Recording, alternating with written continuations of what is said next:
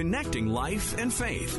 This is Connections. Even in the darkest times, in the pain and in the suffering, there is always a reason. And I look back and see where God was with me through so much of it. It was just, you know, just wonderful. Today's guest grew up in a Christian home. She went to church regularly. By the age of eight, knew that she loved the Lord. However, as she grew older, she grew further and further away from God.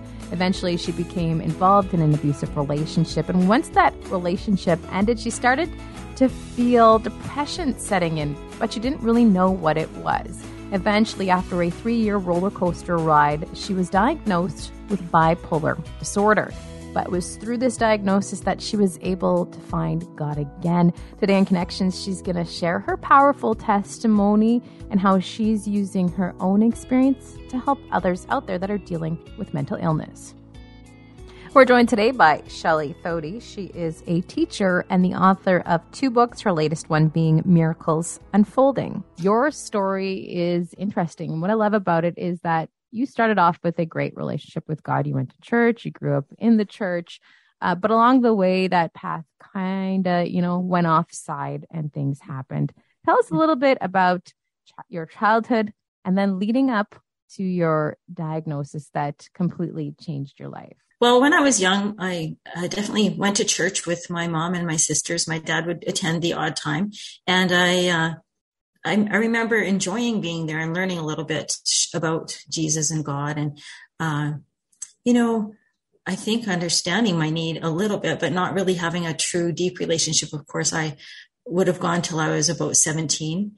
Um, but definitely looking back, I, I felt like I, I, knew of the need. I knew that church was a good place, but I didn't have that really deep relationship. And when uh, my family moved away from St. Albert and moved to Calgary, we kind of, you know, stopped making it a regular thing to go to church and it was becoming a bit distant. And uh, it's interesting because that's around the time when uh, my life started to change a little bit and I, and I started to feel, yeah, um, a little i started working in the work world as a pharmacy technician and i started to feel a little bit funny like different and down and my mom couldn't understand it. It just was not like my personality at all. And uh, that was you know just around just over 18 is when uh, that started to happen in my life and it was yeah it was it was a major change at the beginning. That was a three year roller coaster ride. Tell us a little bit more about what happened during that time yeah, it was it was really really scary. Even uh, thinking back on it, how you know it's like something else, another entity, which I came to know as uh, bipolar. At the time, it was called manic depression. I it, it, took over my life. I didn't know. We didn't know really what was going on. We did. We were quite concerned. And at the beginning, uh, doctors just kind of said, "Well, you know, she, it's her age. Her age. She'll get through this little glip or depression." But as things went on, um, I would get through that little bit of a thing and feel really good. And then the next time I go through a low, a little bit lower low, and then I'd end up even on a higher high, like feeling kind of too good almost and too talkative and that type of thing. And, uh, what ended up happening in, in about, say, a year and a half into this, uh, I was, I was diagnosed and put on lithium, which, uh, really was a form of a godsend for me at the time. It was just something that balanced me out. I felt kind of what normal would feel like again. And I was very happy. And what ended up happening is I went into the doctor to say, you know, I'm, I'm feeling pretty good now. I'm feeling quite well. And he said, well, that's good. A psych, I was a psychiatrist at the time. And then he said to me, well, you know, you're doing good. You can go off your medication. And of course, I was excited about that, feeling like, oh, I'm making progress. I don't need this anymore. This is really good. And that's all I knew at the time. But little did I know that that was not a good decision. And uh, not really quite sure why he said that to me, but that I went off of it and from there went into a, a quite a really extreme high and uh, where I was sort of euphoric and uh, just seeing things before or understanding that I'd see things before they'd happen and uh, just on top of the world and talkative and pushing people away with my arrogance and, and everything else. Just really out there, just really out there. And what happens, so whatever goes high has to go low. And when I ended up uh, back in Calgary with my parents, somehow driving on this manic high where I probably never should have been. I crashed and really badly, like crashed very, very badly into a deep, deep, dark, dark depression. And uh, even when we thought maybe I was coming out of it, I, I wasn't, and I tried to commit suicide. You survived, however. Yes. So grateful and so thankful for that. It was just an incredible time in my life. Um, you know, but I, I look back and I think that was part of my journey. That was part of who I am. And, and there is always, even in the darkest times, in the pain and in the suffering, there is always a reason. And I look back and see where God was with me through so much of it. It was just, you know, just wonderful. I actually have a little excerpt from my very first book, if if you don't mind me reading it to you. Yeah, not a problem. Closer to the end of my first book, I just kind of talked about my balance and how I've been able to kind of stay healthy. And um, this was written in 2012. Jesus is played an such an amazing, encompassing role in my life, as you now have read. Without his direction, grace, and love, I would not be sharing my story. My relationship with God is extremely important and constant. Praying has become second nature to me, and I pray often throughout the day, silently at night, when I'm all, all through the days. Um, I'm praying about other people and, and counting my blessings. Many nights I'll fall asleep during prayer. The power of prayer in my life and the light of Jesus, uh, as many of those who know who believe, is absolutely incredible. And then a little tiny bit about lithium here. Lithium has been a topic of repeated numerous times in my story. It has been a gift from God to me. Without this medication, there's no way I would be functioning the way I am. Believe me, I've tried. I am so thankful for the help that this little capsule has given to me and my family. And uh, basically, the way lithium works for people that that you know it doesn't work for everybody of course but it works on um, stopping the highs. So if a person's starting to get close to a high it it stops it. So you kind of get back down to where your your normal is. You try to get up into a high again it'll stop it again. If you're not getting really high you can't crash really low. So you mentioned a little bit there about bipolar disorder, but for those who don't actually understand, who have never experienced this, never have dealt with this, um, can you just explain what a day like is for someone that deals with bipolar disorder? Yeah, well, and that's another thing. There's there's a few different types of bipolar disorder. Uh, the terminology I used to know was one called ultra rapid cycling, and that one would look really different than what I went through. Ultra rapid cycling would be different moods and, and uh, extreme moods within even a day. And I, I wasn't really like that. The bipolar that I had was sort of a progressive. I would be on a, uh, starting out on a low, let's say, and I'd get a little bit lower, a little bit lower over, say, a two month to three month period. And my highs would be about the same amount of time. So it was a really gradual, a little bit slower process, but uh, uh, like an elongated amount of time. But I know there are some people who will have symptoms and things happening often within even a day. And I, I can't imagine how, how really that would be just so, so hard, very hard. And like you said, this is unpredictable. It's, it's terrifying in your own journey during that time. Did you ever seek out the relationship with God in the midst of it? Obviously, you have this great relationship now, but when you were in the middle of that, what was your relationship like? Okay, very good question. Uh, when I was uh, in my lows, I felt incapable really of, of reaching out and having a good relationship with God. I don't think it really entered my mind because I was hiding from everything and everyone, including including God. I just didn't feel worthy. And then of course in my highs at the time, when I would get up like that, I would be so uh, just so on top of the world that I felt I didn't need anybody and there was no seeking because at times I would even feel like a God most people wouldn't really understand that. No, exactly. And, and it definitely, an illness like this, I feel like most mental health Ill- illnesses really, tr- it, it, it can push people away from God. I often feel like there's a very big correlation between the two. And uh, if we're being pushed from God, it's really hard to seek Him at a time when we most need Him.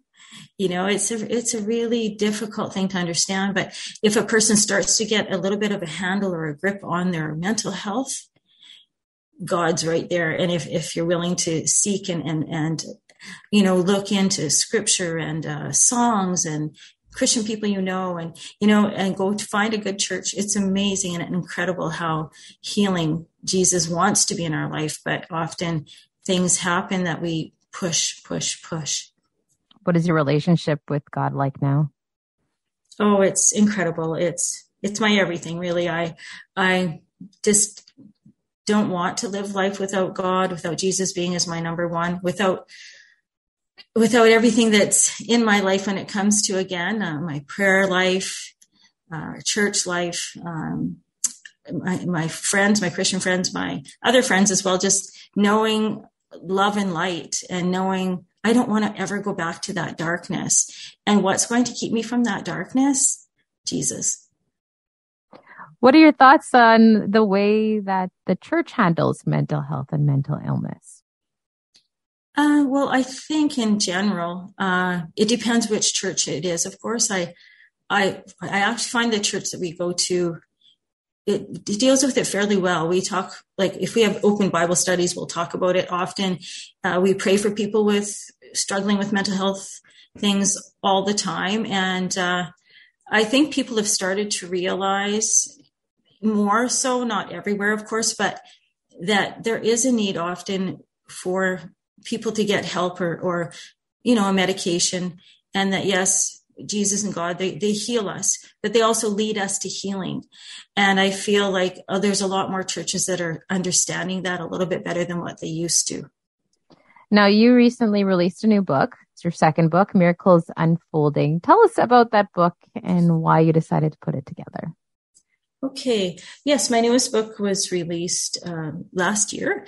And uh, interesting. I, I never thought I'd write another one. My first one was an incredible journey and I loved sharing my story and, and I learned and grew so much through other people's, uh, you know, uh, reading it and understanding their part of their stories. And, but I never really had a plan. Well, of course I didn't have a lot of plan of even the first one, but the second one came to me at the beginning of COVID when people were struggling. There was a lot of darkness and a lot of uneasiness and a lot of fear and just the craziness we were all going through. And I knew that that could really bring me down and that could really take a toll on myself with my mental health. But I felt I can't let that happen. And so lots of prayer, got closer to God and knew that He'd lead me through this without getting caught up in all the craziness. And He most certainly did. And in the midst of that, through scripture and other things, something just kept coming to me. If you, if you have a light, this is in the Bible as well. Like if you have a light and you want it to shine, you don't want to put, you know, a bowl over the light. You have to let people know. And if you have miracles, share them. And all this stuff kept coming to me. So I knew all these other things had happened to me. So I just felt that uh, at this dark time in our world, it was a good time to share some of the light that Jesus gives, some of the light that was actually happening directly to me and my family and close friends. It was just so many incredible things. Why not share them and let people know, you know, the people that maybe don't know, but even the people that do know Jesus, that, yeah, to encourage them and yeah, he's with us.